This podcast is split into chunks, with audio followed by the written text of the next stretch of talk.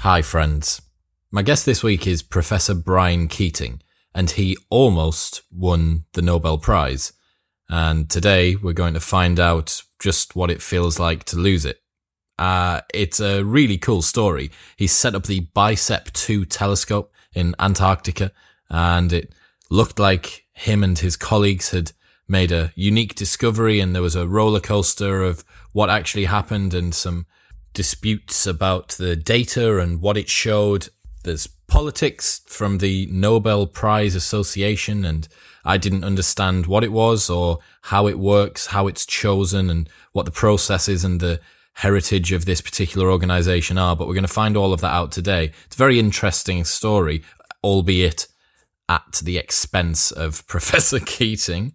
Uh, but if you enjoyed this episode, go back and check out the ones with Sabine Hossenfelder and Professor Adam Frank. They're both fantastic physicists and they have a lot to add to this discussion about the politics of science. Obviously, if you love the episode, please share it. It makes me very happy. All right, quick maths. The less that your business spends on operations, on multiple systems, on delivering your product or service, the more margin you have, the more money that you keep. But with higher expenses on materials, employees, distribution, and borrowing, everything costs more. So, to reduce the costs and headaches, smart businesses are graduating to NetSuite by Oracle. NetSuite is the number one cloud financial system, bringing accounting, financial management, inventory, and HR into one platform and one source of truth. With NetSuite, you reduce IT costs because NetSuite lives in the cloud with no hardware required. You cut the cost of maintaining multiple systems because you've got one unified business management suite, and you are improving efficiency by bringing all your business processes into one platform. Over 37 thousand companies have already made the move. So do the maths and see how you will profit with NetSuite. Backed by popular demand, NetSuite has extended its one of a kind flexible financing program for a few more weeks. Head to netsuite.com slash modern right now. That's netsuite.com slash modern. But for now, let's welcome Professor Keating. Oh yeah, P.S. I've started to shorten down the intros to these podcasts because I respect your time and I found myself skipping through a lot of the introductions to podcasts that I listen to as well. In future, I'm going to endeavor to keep them around about one minute. I think this should be enough time to tell you about the guest and inform you of any upcoming announcements which are important. But if you feel like you need to know more or less, if you want me to chop it down even further and just say hi friends, then let me know at Chris Willex on all social media.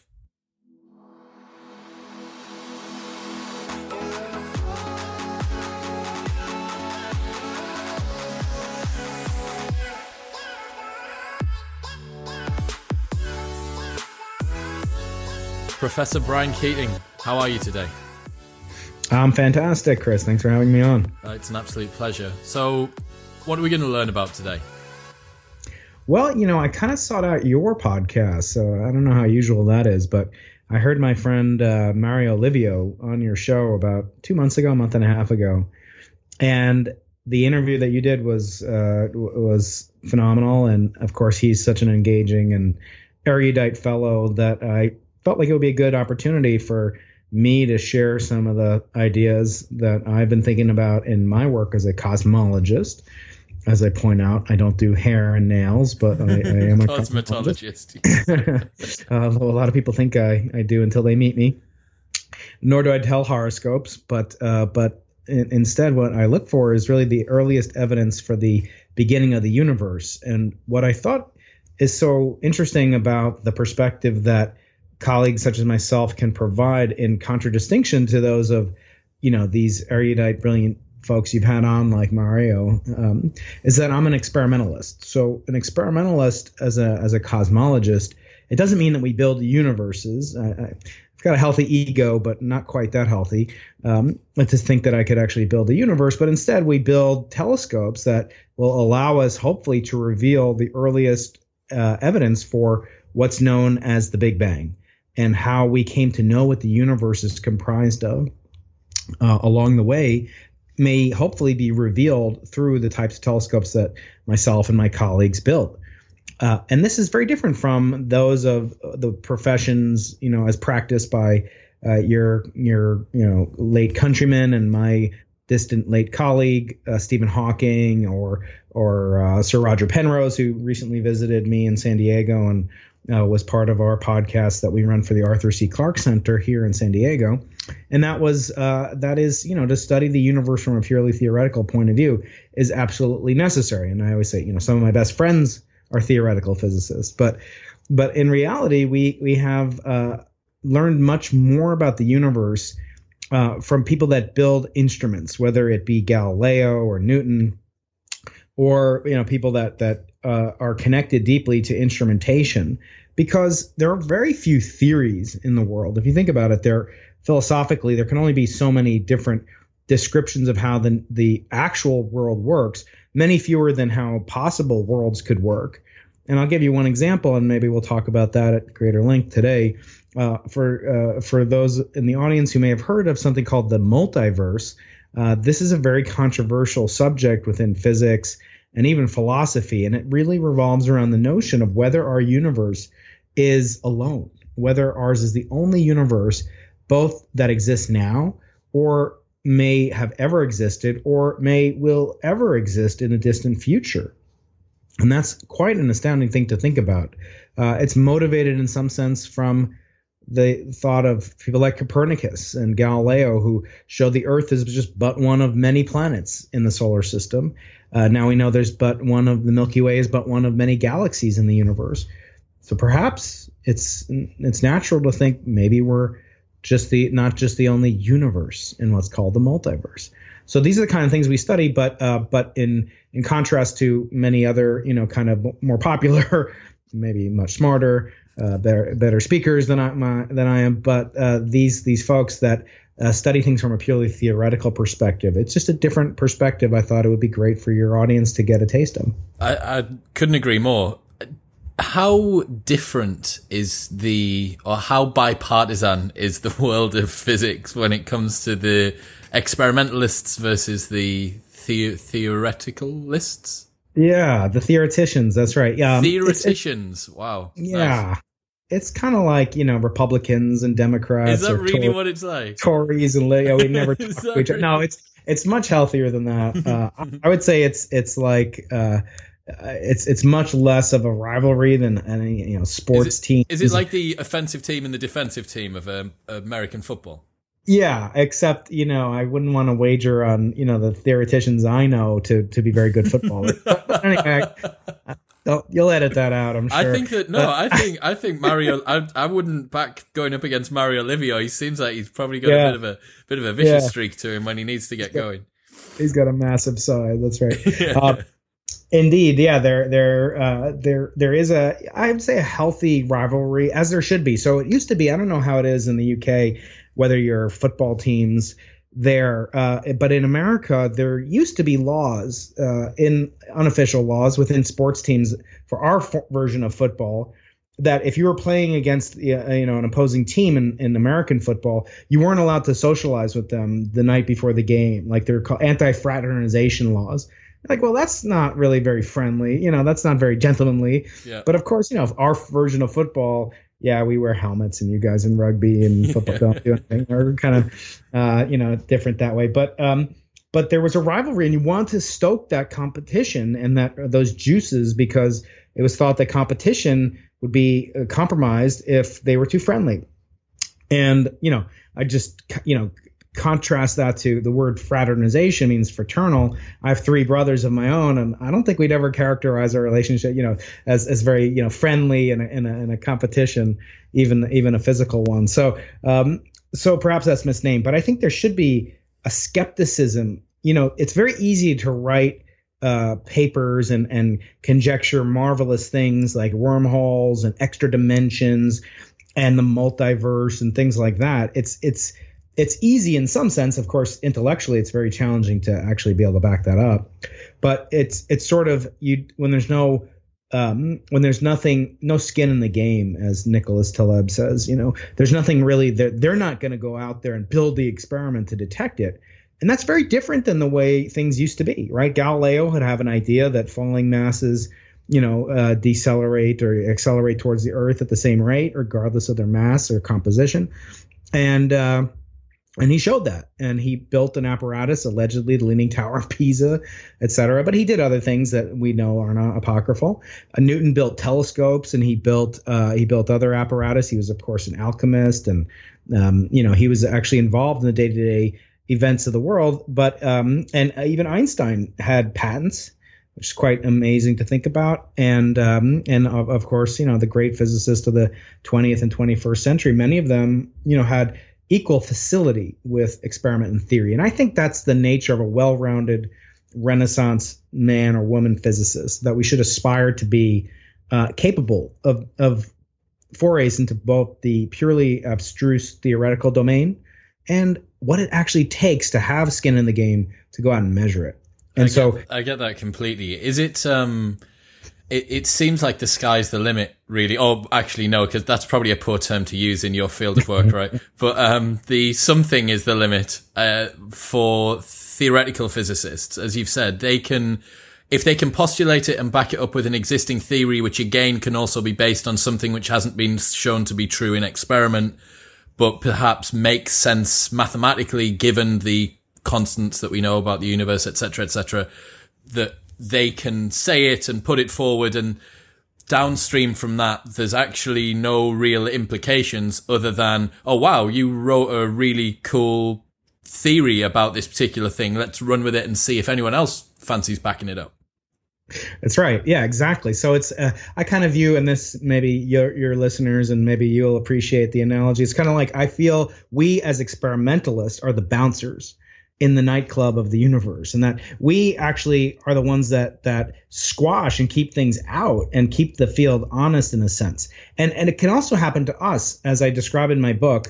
So my book uh, is called losing the nobel prize and it's a story it's really kind of like um, the dirty laundry or, or, or confidential you know kind of uh, tell all about what it's like to be a professional scientist in this current era. And that also means that sometimes you get swept up in sort of the pursuit of things that are non-scientific in nature in that they may be related to benefiting your career or your pocketbook or what have you. Um, and this is a, a, relatively new affliction. You know i don't think uh, very many people in the olden days were concerned as much about fame and and fortune in science. And it's certainly true that you know Einstein didn't die a billionaire, right? I mean, he his his ideas in some sense were responsible for a lot of the technology from GPS to the laser, and he, you know he made some money, but he wasn't born. But if you look at how much he could have contributed intellectually versus monetarily, it's vastly outweighed. So I think that it's important, as I say in my book. You know, we can write a book about the multiverse or the wormhole or the black hole, or but you can't really put it on the cover of the book. Whereas the every single book comes with a dust jacket, right? And and what does it do? It's keep dust out. I mean, I always hated dust jackets, and I always thought they were useless and they'd get in the way of the book. Um, but now I realize that they serve this vital purpose, which is to keep the dust out of the story. And the story, in my case, is intricately uh, dependent on the role that dust in the cosmos this in this case plays. And so i say to my friend you know try getting a wormhole jacket on the cover hmm. and i'll be very impressed. I get that. So losing the nobel prize tell us where does the book begin? What's the story? So it's really a, a three part story. One part is a memoir of what it's like to be a cosmologist to work with some of the biggest minds intellects and egos in the world at the cutting edge of astronomical discovery in this case, we built the telescope that we put at the very bottom of the world at a location called the South Pole, which is the sort of central uh, part of the Antarctic continent, reached for the second time uh, in 1912 by one of your countrymen, Robert Falcon Scott. He famously arrived there uh, just three weeks later than his Norwegian counterpart, Roald Amundsen. And that three week delay ended up costing him and five of his um, of his employees, if you will, their lives. And I draw some parallels between the quest to conquer Antarctica and the South Pole in particular, and the quest to be the first in science to make a discovery, to make a discovery that is as um, as is important as is foundational and as is important career wise to its discoverers as the finding of the South Pole was or the landing on the moon in the 1960s was for America. Uh, so that's part one. What's it like to be a scientist at the bleeding edge of competition uh, collaboration, and and in some cases controversy. Is there not Second very is there not very many uh, bits of low hanging fruit? You've said it's kind of like a winner take all competition here, and you know if you want to be the first person to reach a pole in the world, you've only got two choices, right? Like you're gonna, you, that's it. Once one's gone, there's only one left, and once that one's right. gone, you're fucked. So, is it similarly? Uh, is it is it kind of um, needles in a haystack, so to speak, in terms of finding like the big winners? Well, you know, there's a famous quote by uh, John Archibald Wheeler, who was, you know, Feynman, one of Feynman's advisors, and and so forth. Um, but uh, that was, you know, our job is to expand the island of knowledge into the sea of ignorance, something to that effect. But when you make an island bigger, you're also making the coastline between the border between ignorance and knowledge bigger and elongated as well. So I think that's sort of the job. There, it's harder and harder to find new frontiers. That's certainly true. But there's so many mysteries. There's so many things that are just staring us right in the face that we know nothing about. That some have decried the stagnation in cosmology and physics in particular, uh, and really this glorification of the past as a symptom of the of the relative backwater stagnation that's occurring within physics today. Uh, namely, that there haven't been, according to uh, a German uh, physicist, Sabine Hossenfelder, make a good guess someday for you as well. I've already you know, really had her on. Oh, you have? Okay, great. I've already yeah, had her on. Yeah, I was going to ask whether or not you'd heard it, but yeah, we uh, we had a discussion. I was going to bring up. I was going to mention some of that with you as well. So we'll get into that in a second. What what was great, the, yeah. what was the quote that you had from her? Well, it, was really just the claim from her that there there haven't been any developments in nearly 50 years that rival the developments of say the preceding 50 years in physics. And that is you know and that is kind of depressing on one hand. But i note that she's a theoretician. She's not an experimentalist. And that's why i think it's it's so exciting to be someone who can build interact and acquire data from these sentinels whether they be located underground in space at the south pole in the atacama desert in chile and I think it's the most exciting time in history from that perspective. So I don't disagree with her that, you know, she may have chosen poorly in her field choice. Um, uh, we have a friendly kind of uh, rivalry. She, she's awesome. She, I love Sabine. Yeah, she's she's uh, she's a certain contrarian, um, and so what I, what I really feel is that the it couldn't be more stark. The contrast and the kind of ebullience and excitement that I feel every day getting to do what I do versus kind of the depression and and sullenness that I see from my theory theoretical colleagues. So I'm always trying to convert them, you know, yeah. get them out of there, get across them the aisle. yeah, exactly. Get them on the other side of the team. I love it. So, so what's what's part two? Part two is really a story of how we came to know what we know about cosmology. So a history of the universe from the first telescope ever used in astronomy by Galileo up through the BICEP 2 telescope, which is a telescope that I uh, conceived of and helped to build at the South Pole, Antarctica, that seemed to provide evidence for what was claimed to be the biggest discovery of all time the day we made the announcement, and certain to rack up numerous Nobel Prizes for those of us potentially who built the instrument, and certainly for the theoreticians who made the predictions. Uh, and how did the you know the inflationary universe that I described how did that come to be and what are its implications as I said the multiverse is a natural extension. It's a consequence according to the founders of inflation. Without uh, without the inflationary universe you know being true there would be no multiverse. And and only if there is inflation can there be a multiverse in many of these theories. So it's incredibly uh, uh, high stakes for cosmology and for philosophy and all of physics that we get this right. And our experiment claimed evidence for this back in 2014 uh, to global headlines and fanfare, Nobel Prize whispers.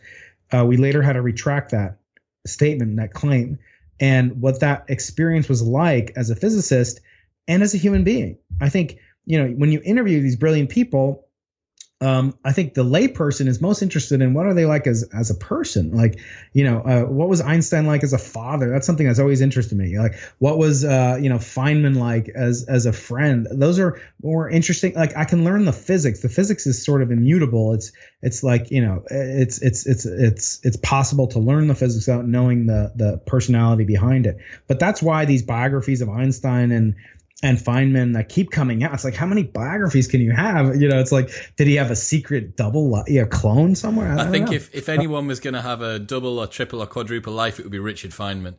I, That's true. The discussion I had with Mario Livio, I think, as close as Mario Livio can have a man crush on someone, I think Richard Feynman just about might be it. What What's super interesting you said there, talking as a perfect representative of the layperson when it comes to physics. Um, I hadn't taken a massive interest in Isaac Newton until I found out about all of his very strange quirks and beliefs and how he used to love to go to hangings and he kind of had a little bit of a sadistic side to him and he spent more than half his career trying to um, prove a bunch of theological uh, stuff to be That's true and you know I, I'm and I'm like oh well like f- fuck gravity. Like I want to know about what I want to know about like his weird quirks and oh I bet, Right. Do you know like Did- that it humanizes Yeah. them you're totally right Did you did you never hear what he claimed as his greatest accomplishment for the man who came up with calculus, the law of universal lay it, gravitation? lay it on us He that he died a virgin.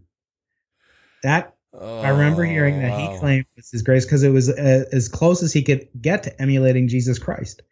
And it shows you the esteem with which he held. Uh, now, I'm not for you know deconstructing just to tear somebody down. You know, like oh George Washington wasn't great because he had slaves. No, um, that's although I do kind of deconstruct the Nobel institution in the book, and that's the third part of the book yeah as what does it mean? Because what what ended up happening was uh, I I was you know we made this announcement. I had kind of been edged out in a in a dramatic series of events from the you know basically denied the paternity of the experiment that I helped to sire. So let's just And- let's just roll roll back a tiny little bit. So we've got Yeah. the Bicep Two telescope. Um, Yep. fir- first off, why is it called the Bicep telescope? Why is it a bicep at all? So the the inflationary universe predicts that if inflation took place, the universe would be suffused with what's known as gravitational waves. These are waves of the gravitational force field. So as they pass by a person, say, if that was uh, possible to imagine, the person would gain and lose weight alternatively as the wave propagates by. So it would change the force in which gravity is pulling on you. Obviously, on Earth, it wouldn't make any big difference, but but say far in interstellar space, and you know potentially this is a thought experiment you could do. Now you know that these gravitational waves were first detected directly uh, in 2015, resulting in the LIGO det- uh, experiment leadership, or at least three of the four people that that did it, and winning the Nobel Prize, which is a problem that we can talk about. And then uh, that was for the coalescence of two black holes of a mass, each one about 30 times the mass of the sun. They came together and made a black hole that was slightly less massive than a black hole with the mass of 59 solar masses, say. So one entire mass was converted to gravitational energy. It couldn't be converted to light. These black holes, by by virtue of their intense gravity, are black. And so they coalesced. They gave off by Einstein's equation E equals mc squared. They converted one solar mass worth of mass, ma- you know, their their gravitational binding energy into pure gravitational wave energy. That, if you can imagine, all the mass in the universe, not just 30 mass black hole, 30 solar mass black holes, every black hole, every galaxy, every person, every, every single planet, everything in the universe exploding forth, not just over the course of a second as these black holes coalesced, but over the course of a trillionth of a trillionth of a trillionth of a second. How violent that process would be. That would create waves of gravitational energy. Those waves uh, would travel at the speed of light and they would influence the oldest light that we know to exist in the universe. And that's called the cosmic microwave background radiation. It's a type of microwave energy, radio energy that comes to us in all directions. That uh, energy would be twisted and, and curled in a certain way that I describe in the book with uh, about 60 illustrations uh, custom made for the book. And that twisting curling pattern was known as B mode polarization or curl pattern polarization. And so when I made up the acronym BICEP, I wanted to reflect that we're trying to muscle our way back to the beginning of time and get the uh, the, the the jump on these curls. So the bicep does the curling uh, on your body, Uh, and so that's the origin of the name. That's a, So that's such a good name.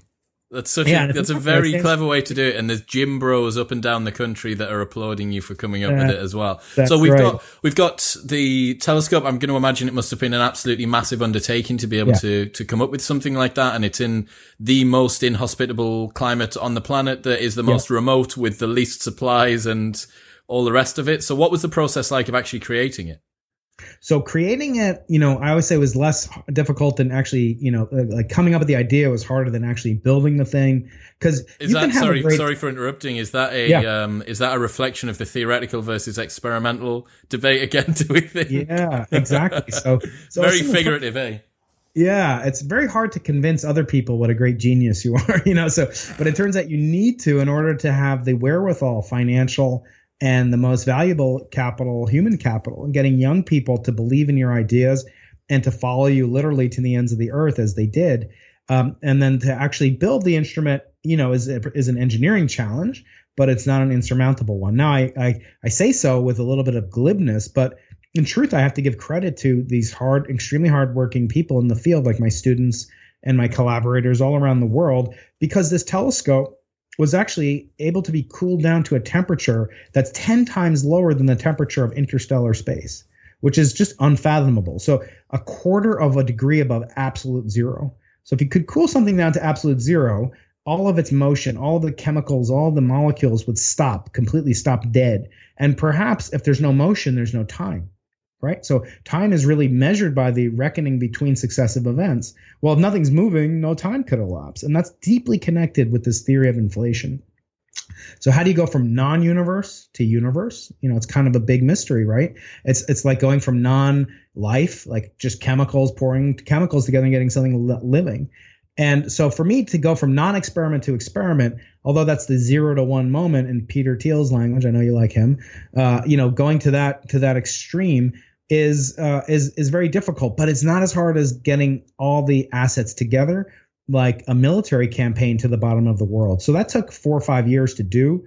Then, by nature of the faintness of the signal, we had to observe for for a total of between the two experiments that I was a part of that made this announcement possible. Six years of observations, and then another four years of data analysis on supercomputers uh, you know, just running nonstop, the biggest, most massive computers on Earth, and that, uh, and then 50 people working, you know, at sometimes day and night around the clock to make this announcement that we had seen the spark that ignited the very big bang that we believe exists today. So you saw or the six years of uh, capture were done, then a further four years of processing, and at the end of that, what what happened? Because someone someone at some point has come into the room and said something like, Professor Keating, I think we found it. Like the, yes. the, that point must have occurred. Can you can you talk us through that?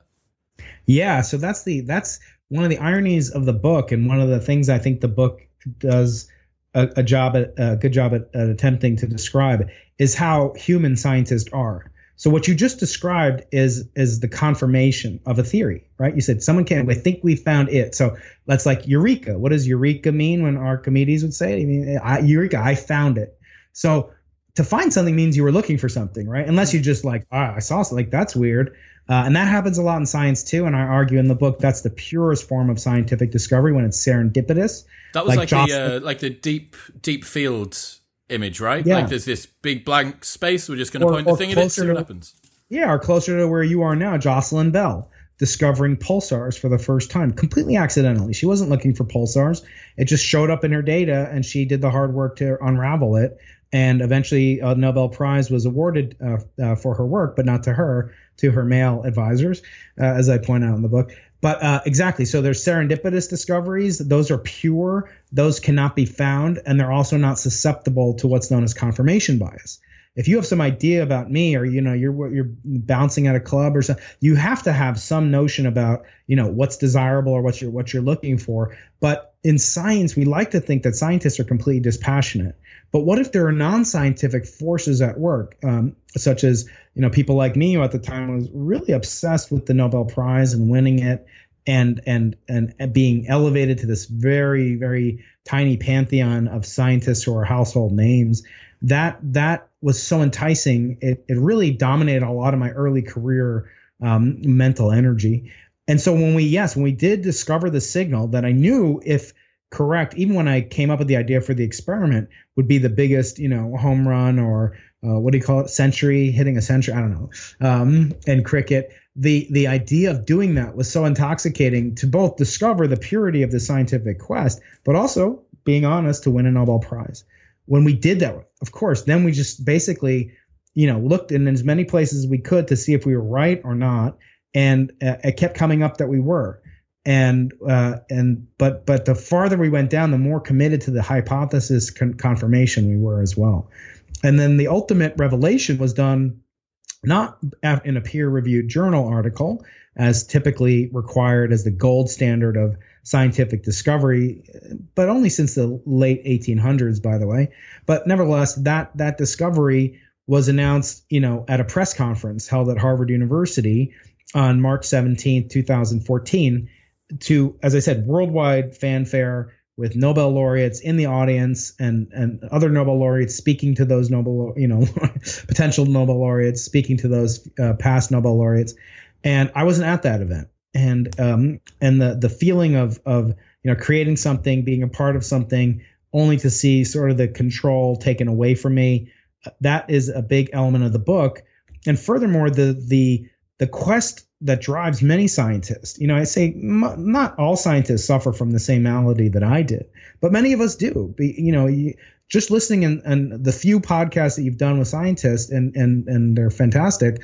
You know, the word Nobel Prize comes up awful lot, and it's sort of a, a way and of subconsciously perhaps acknowledging this authority bias that human beings have that we want to have experts to listen to we want to offload the responsibility of thinking for ourselves. It's just honest.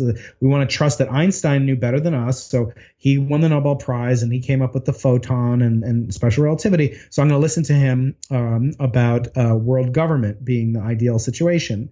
And you know, I don't know how you feel about that, but well, uh, people, I, th- I think you, you, you are totally right. We sometimes afford, um, we afford particular intellectual thinkers uh, an almost universal level of admiration, which, you know, Sir Isaac Newton, there we go. Like, fantastic. Like, listen to him about physics. Probably don't listen to him about what you should do with your Sunday afternoon. Like, exactly. Mm-hmm.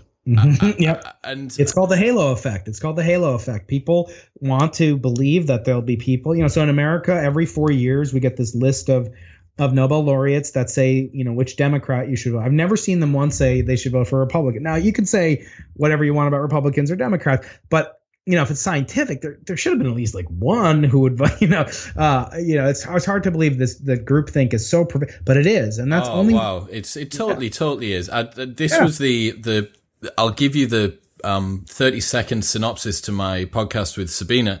Uh, for anyone who is listening, if you go back, Sabine Hossenfelder, um, The Beauty in Physics, I think it was called the episode.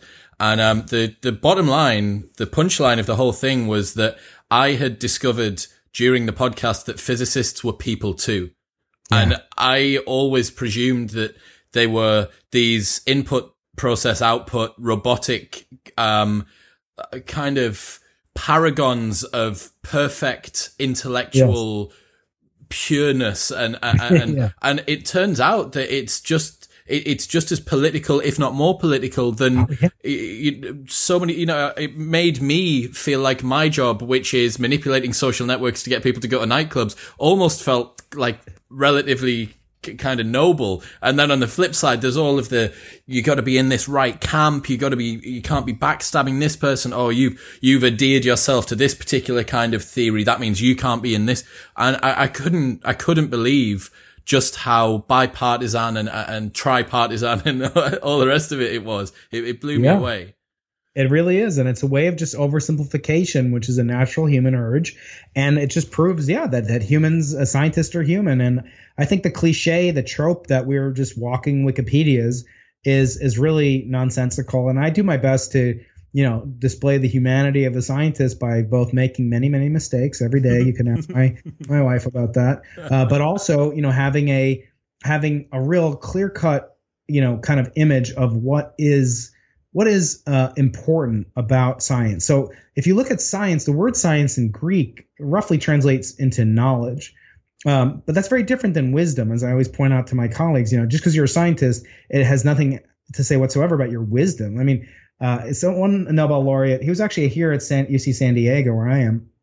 He said, if you think that Nobel laureates are so brilliant, you should see them in the morning of the event when they're trying to find where the eggs are served. You know, it's just, uh, which is you know another cliche. But at the same time, you know, again, I don't have problems with the with the Nobel laureates who win. I have an issue with this with the with this process with this establishment, which like what Sabine talks about, uh, both of our books have a similarity in that we're taking on these sacred cows, and sacred cows are not always you know deserving of that stature. And I think in the case of the Nobel Prize, it's held to such high esteem that one should be careful about the outsized influence that it has on scientists, certainly, uh, but especially on non-scientists, members of the public, members of your audience when they hear Nobel Prize, oh, they're just going to stop thinking. Are there are, like I'll listen to what he and it's mostly men, by the way, which is already a tip off that there's something rotten in Stockholm, right? I mean, you know, there's many anyone who thinks that women aren't as bright as men, you know, so why is it true that that only you know one percent of all winners of the Nobel Prize in physics and chemistry are, are women? Uh, there's something obviously at work that's systemic that needs to be changed, and yet the Nobel institution is incredibly ossified uh, and and really susceptible in my mind uh, to a vast reformation that they're very unwilling to to do. And can, can you take us through the what the Nobel Prize is? Because uh, you know the, the the term of the Nobel Prize, I know it, and again, I am Mister Avatar for the lay layperson, so.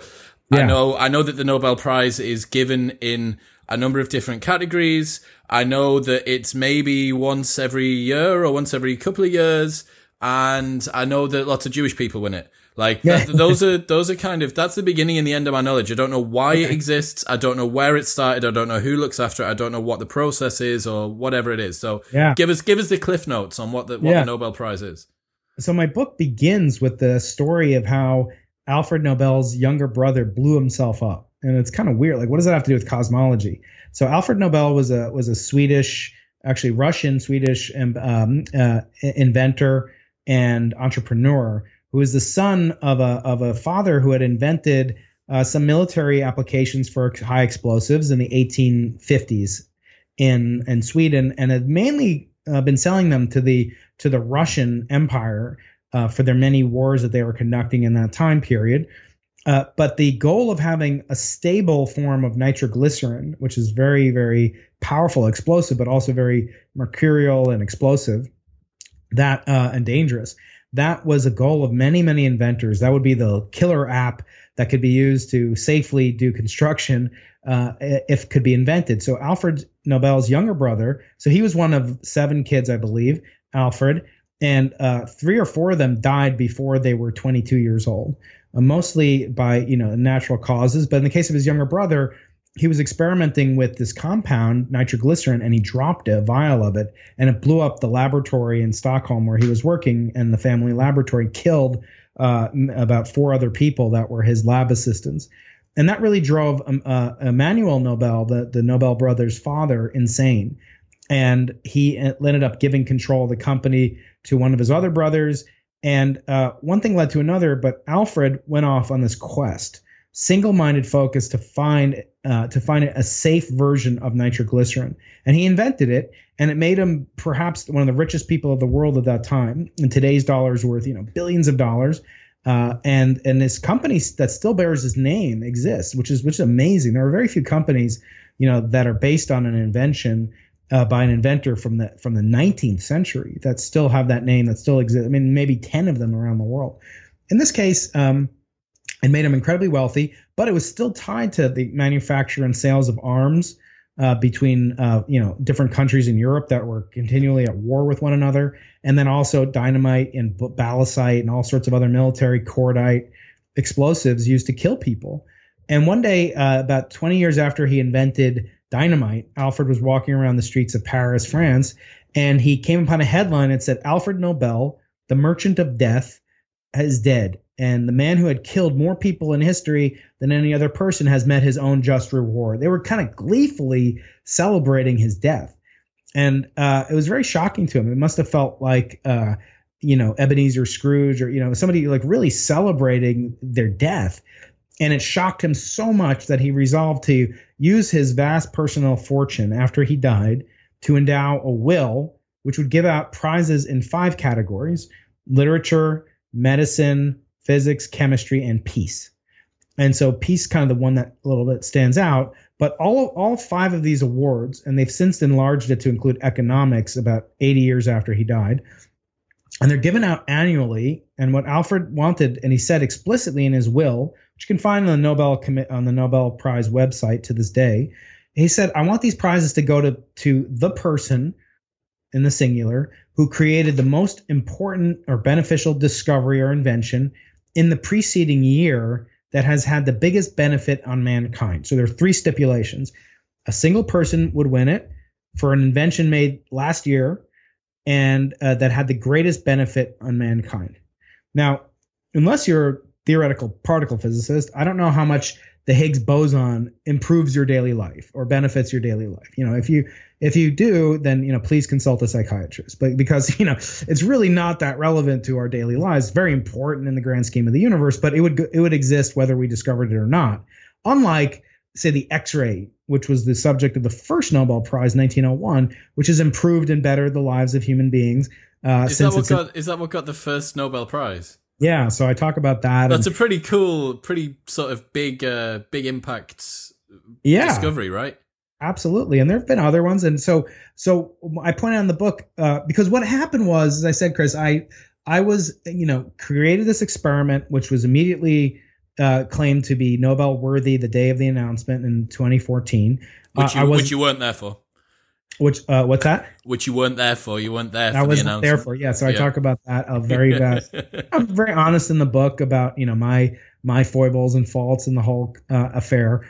But um, but in truth, you know, I think it ended up being that there were competitions and there were discussions and polls on the internet and papers published, you know, that really claimed that of all the, you know, kind of people on earth, that I might have a decent shot, you know, better than one in, in five or something of winning a Nobel Prize, which is pretty high. You know, there's, you know, billions of people on earth, right? And, and, you know, how often do you get to be in that very select group? Mm-hmm. And then, uh, as I describe in the book, it was not to be. Obviously, the the title would be different if I had won the Nobel Prize, mm-hmm. not lost it. So the title of losing the Nobel Prize, but it has two different meanings.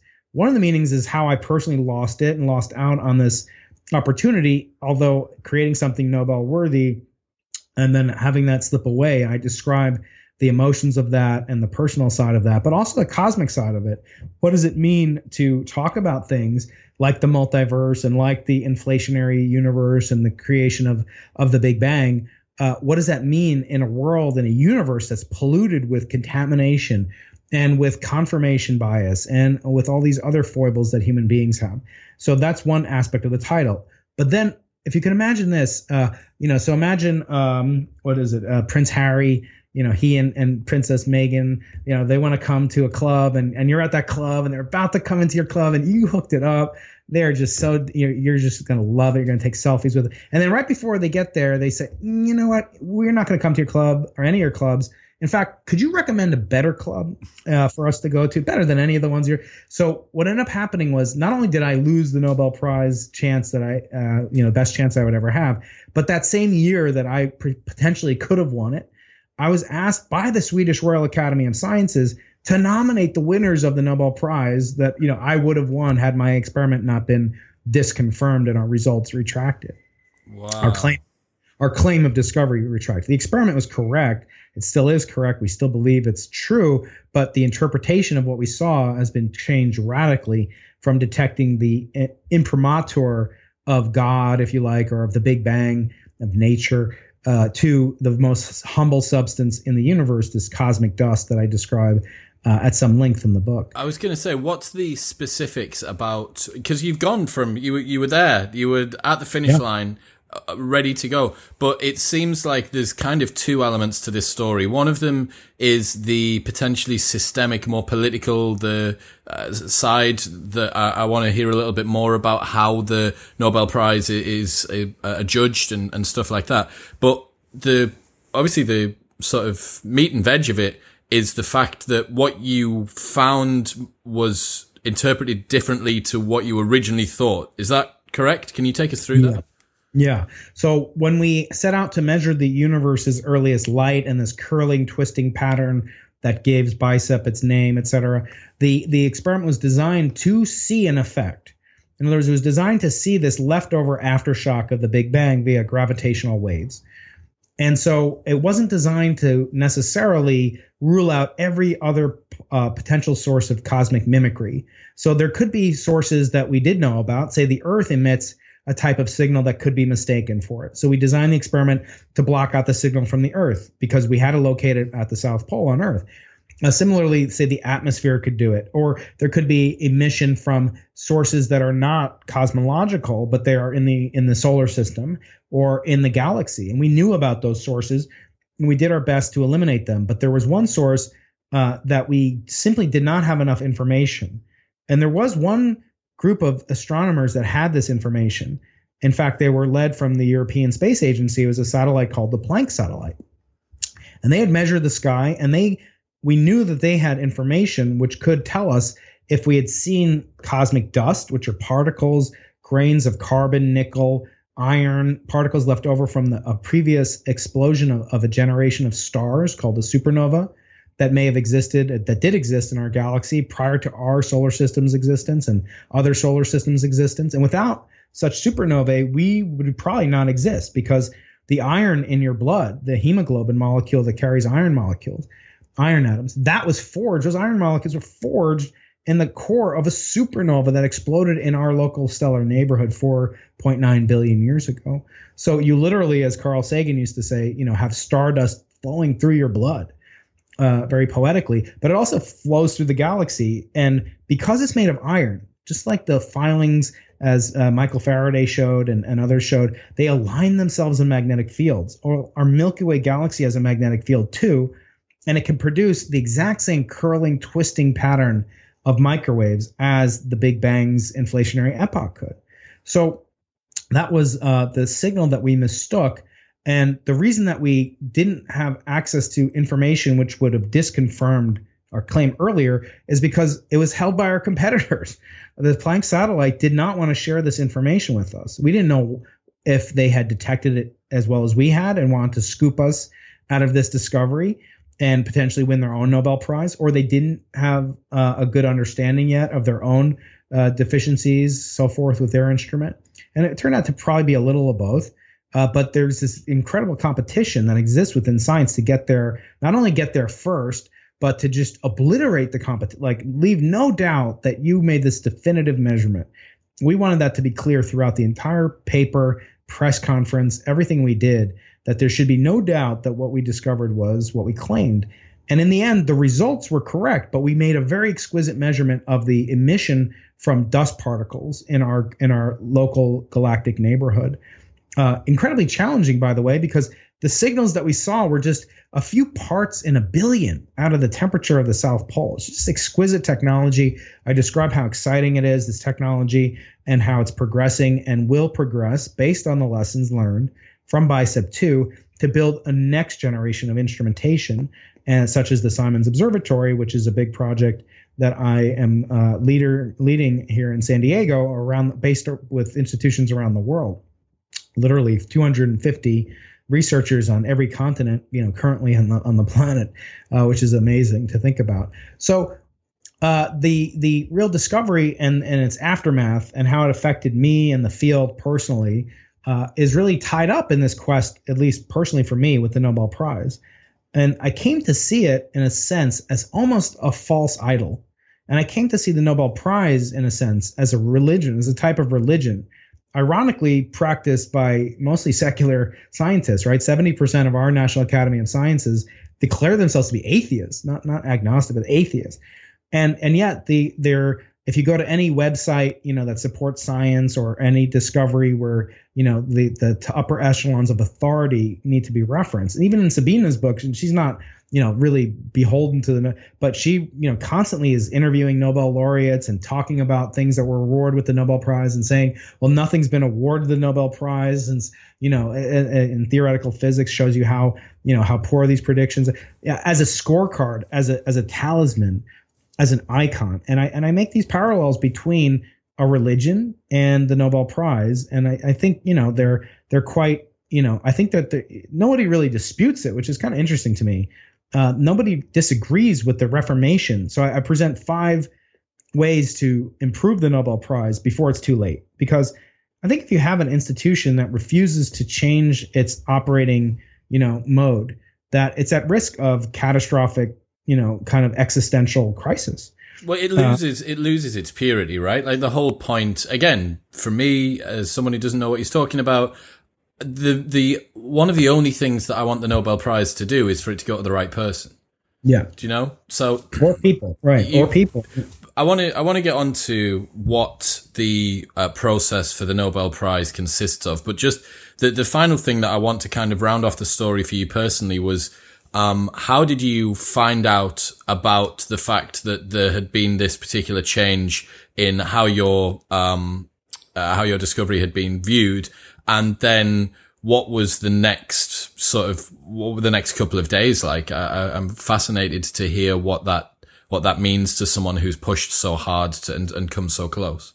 Yeah, yeah, it was it was a mixture of emotions. Uh, you know, first obviously embarrassment, uh, a little personal sense of humiliation that you know I had kind of gone along with this result, even though I had some doubts about it. As we we all had doubts, but but certainly I had voiced a lot of doubts and you know a little bit of uh, gratitude that you know I had I had not been you know so publicly associated with the face of this detection because I had been kind of eliminated, which which I described in the book, and how this role I wasn't eliminated completely, obviously, but uh, but the way the announcement was made, I was you know prevented from being a part of it. So bizarrely, Which, the thing the thing that you felt a little bit uh, maybe jilted at, you'd kind of been left at the altar, so to speak, when it came to the the glory, but in a roundabout fashion that had also protected you from being the figurehead who uh, upon whose shoulders most of the um the uh, backlash had had landed i suppose that's right, exactly right. And yeah, so you know, I just admit that you know how it felt. Uh, I wasn't you know glad. I wanted us to be right. I wanted us to be right, even if I didn't win the Nobel Prize. But you know, in the end, the denouement of the story for me became a recognition that, as I said, ironically, all these scientists are atheists, but they worship this golden crucifix of an icon the Nobel Prize, which literally has a graven image, you know, a picture of Alfred Nobel on it, and you bow down to it on the day he was he died in in December 10, you know, December 10th, 1896. That's what the day that they're awarded, not on his birthday. Uh, and and for me, this this kind of religion no longer holds the idolatrous transfixion that it had once before, and that it uh, it no longer really consumes my my daily life in any way uh, other than you know to think that the privilege of getting paid to do the research that I get to do and work with the genius people, students, and other scientists around the world that I get to work with, that is reward enough. And when we make the Nobel Prize this paragon of scientific excellence, we are kind of reducing ourselves, sorry to say, you know, to kind of like entertainers in the Hollywood Oscar. Oh, it becomes like Pop Idol or X Factor, right? Yeah, exactly, exactly. And and and for us, I think you know scientists should be the most immune from that, right? Aren't we supposed to be hyper rational and these paragons of intellectual honesty? But I think you know we're human beings, and the problem is that you know I, as I often say, I, I, did an interview with Scott Eastwood, who's you know Clint Eastwood's son, a very famous podcaster here in the in the states, and you know I was saying like, well, you don't really expect you know uh, a movie studio uh, doesn't really expect that all of its films are going to win Academy Awards. I mean, some of them, you know, are going to be like the Fast and the Furious, and they're just not. And he's like, I was in the Fast and the Furious. that, that, was a, that was a highlight of my podcasting career. Um, but but you know, but he's he agreed with me. You know, it's like the the actors and actresses who go into Hollywood, they don't go into it saying, "Oh, I'm only a good actor if I win a Nobel Prize." But or an Oscar rather. Yeah. But the studios, you better believe they want most of their pictures to get. That's why they have ten different Golden awards. Globe nomination and yeah. this and the other. Yeah, Palme d'Or, right? All these things, Sundance, and they're all about giving each other awards. And the no, there is no second, there is no Golden Globes or SAG comparison. You know, second runner up for the Nobel Prize. There's just nothing like that. So it puts the Nobel Prize under great scrutiny and holds it up to this level of of really austere of, of being you know just the augustness of winning it. Uh, I think that it that it does a detriment has a detrimental effect on scientists, but to the extent it's going to survive, I wanted to preserve the purity of it by making certain reformations. I talk about, as I say, five of the ways that you could do it. What are those? After I've been invited to nominate winners of the Nobel Prize and coming upon it, you know, as a scholar would. So I received a letter a couple of weeks after we made, you know, the final nail in the coffin for our detection back in 2014, and I got a letter from the Royal Swedish Academy which said, you know, do not talk strictly confidential. you know, so uh, I guarantee it's the last time I'll be asked to nominate winners of the Nobel. But but it said, you know, here's what you need to do: look for the multiple winners, you know, who deserve the prize. It could be something done decades earlier, and it could and it didn't mention anything about having a benefit on mankind. I said Alfred only said three things in his will. It has to go to one person in the preceding year who had the greatest benefit. And here they are asking me to do nothing of what he asked me to do and I felt like, well, that's kind of the, one of the worst things you could do is not is not have uh, respect for the wishes of a dead man, right? A dead man has a one chance, a one will, and imagine, you know, you know you're going to live, you know, 100 more years or whatever, but you write your will someday and you say, I want all the money to go to Oxfam or, or whatever, and they give it to like, you know, whatever. I don't even know what they would give it to, uh, but they give it, or you know, Greenpeace, and they give it to ExxonMobil or BP, you know, you'd be pretty pissed off. I mean, but what could you do? Nothing. Absolutely nothing because you're dead. And and so I felt like it's become it's be it's incumbent upon scientists like me to advocate for change from within. And I don't have any, you know, illusion, delusion that they're going to listen to me. Uh, but I felt the story was too important to ignore. And so far, I've gotten great feedback from people around the world, scientists and lay people, about what it's like to really aspire to this and and to really make great important discoveries, but not judge yourself on whether or not this you know three inch diameter gold you know medallion like a rap star would wear you know goes around your neck. I could see you. I could have seen you with that wrapped around your neck, which is a shame. But yeah. there's a, there's a couple of things. A couple of things I've been thinking about as you've been speaking. Now, one of them, the first thing that you said was that um, the humiliation maybe came a little bit higher than the di- the disappointment. And um, some listeners of the show will know that I came off a motorbike in Bali uh, a couple of years ago, and as oh, I'm. I'm uh-huh. dri- driving along, uh, driving a fifty pence per day Balinese uh, moped, which is my that was my first error. The second error is not really being very good at riding a motorbike.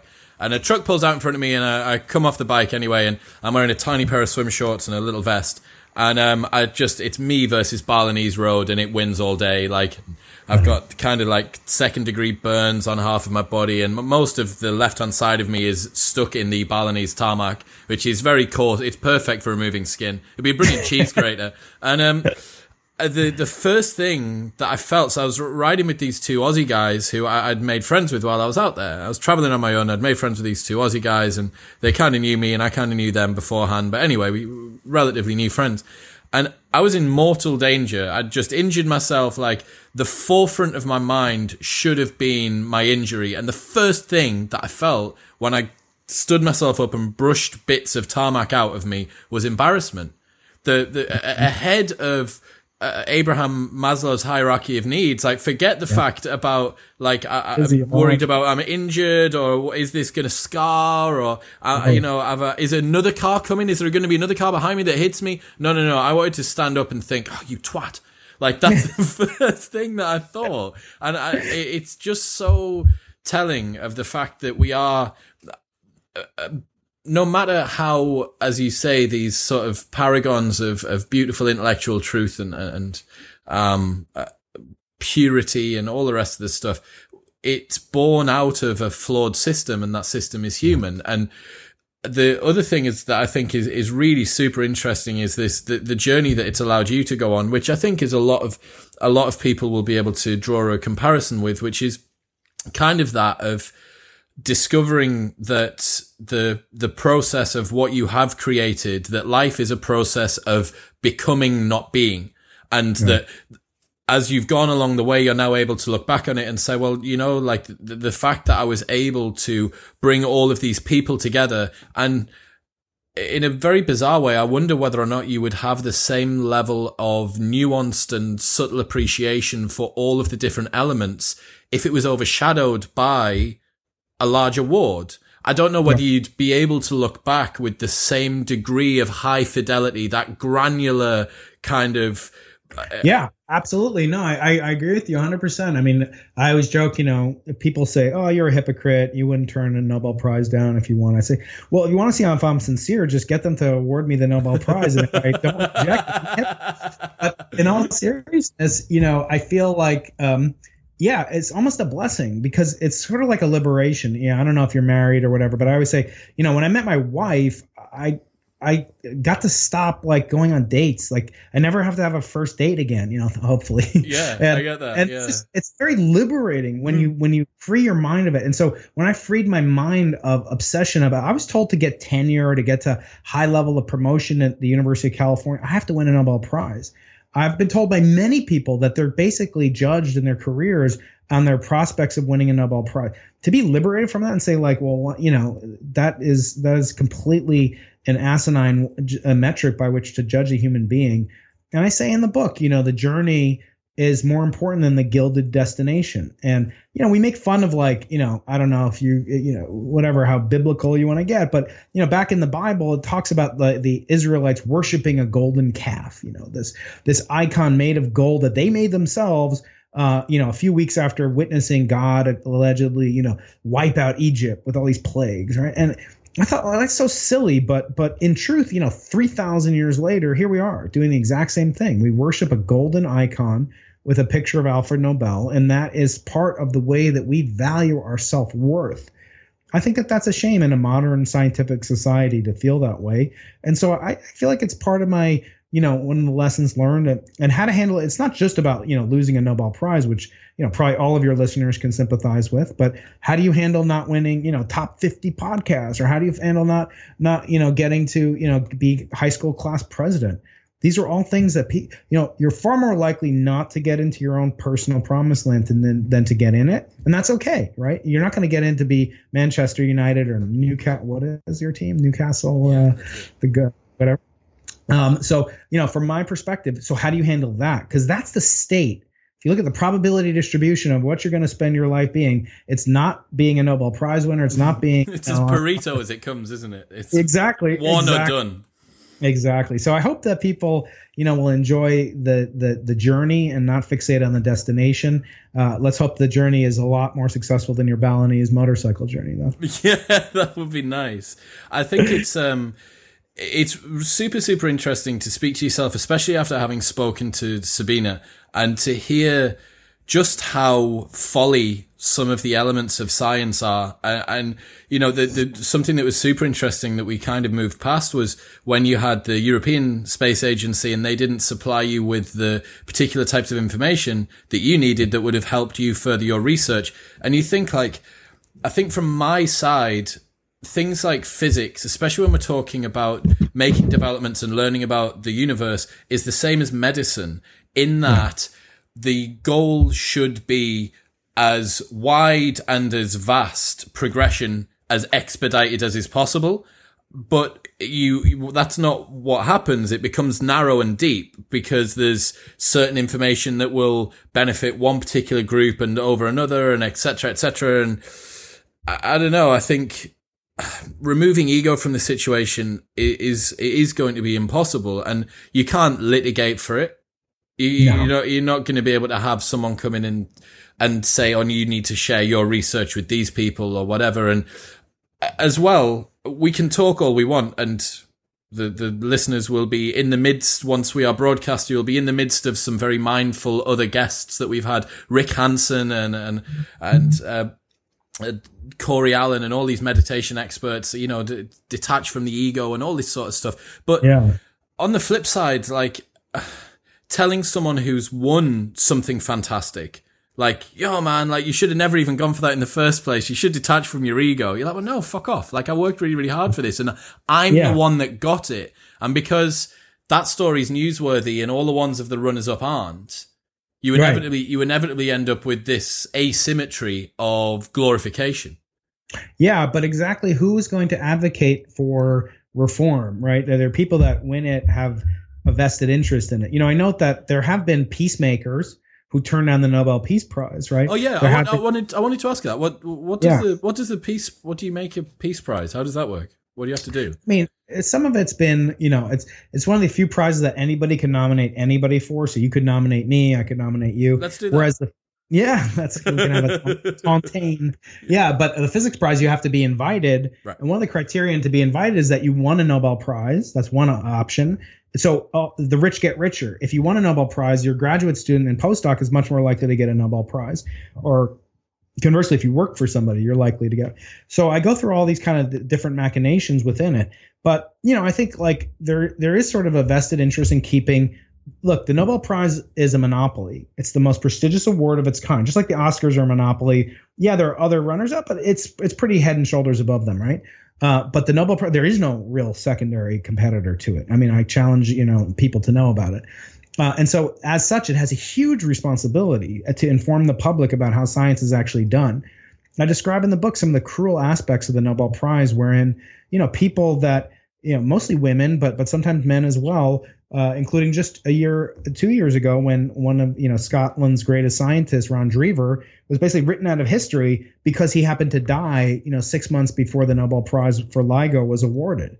And it's all part of these crazy rules that they like to adhere to, that they themselves choose and pick what to apply. As I say, they don't follow what Alfred wanted. So I hope your, your listeners get a chance to engage with it. I welcome. We have a couple websites we set up one is just called losingthenobelprize.com where people can suggest winners and put a petition kind of like the moveon.org uh, uh, strategy. And then i have a mailing list on my website briankeating.com uh, that that people can engage with i love hearing from people how it's affected them uh, and it's it's it's gotten a lot of good attention I used to think, well, you know, I shouldn't even care about like whether it wins these awards for best books of the year. Uh, but you, you know, just getting drawn straight back in again. I did. I'm like, yeah, I can't even, I can't even be, I can't even be stoic anymore. It's like I'm too, I'm too fortunate. No, it's, it's really, it's uh, received a lot of lovely attention. And, and, so, yeah, I'm, I'm really interested to hear what you think about it. And I'm excited and to read it. I really, I really, really am. I think the the minutia, and I'm I'm looking forward to finding out the sordid details about what goes oh, on oh. behind the scenes and, and stuff like that. So, yeah, Brian, man, it, it's it's been a blast. Thank you so much for coming on. I, I really appreciate your time. Thank you so much. And let's keep in touch, Chris. I certainly will do. Links to everything will be in the show notes below. Please make sure that you follow Brian online. He has a very interesting Twitter feed and his website will be linked below. So, man, thank you. Catch you later on. Thank you so much, Chris. Bye.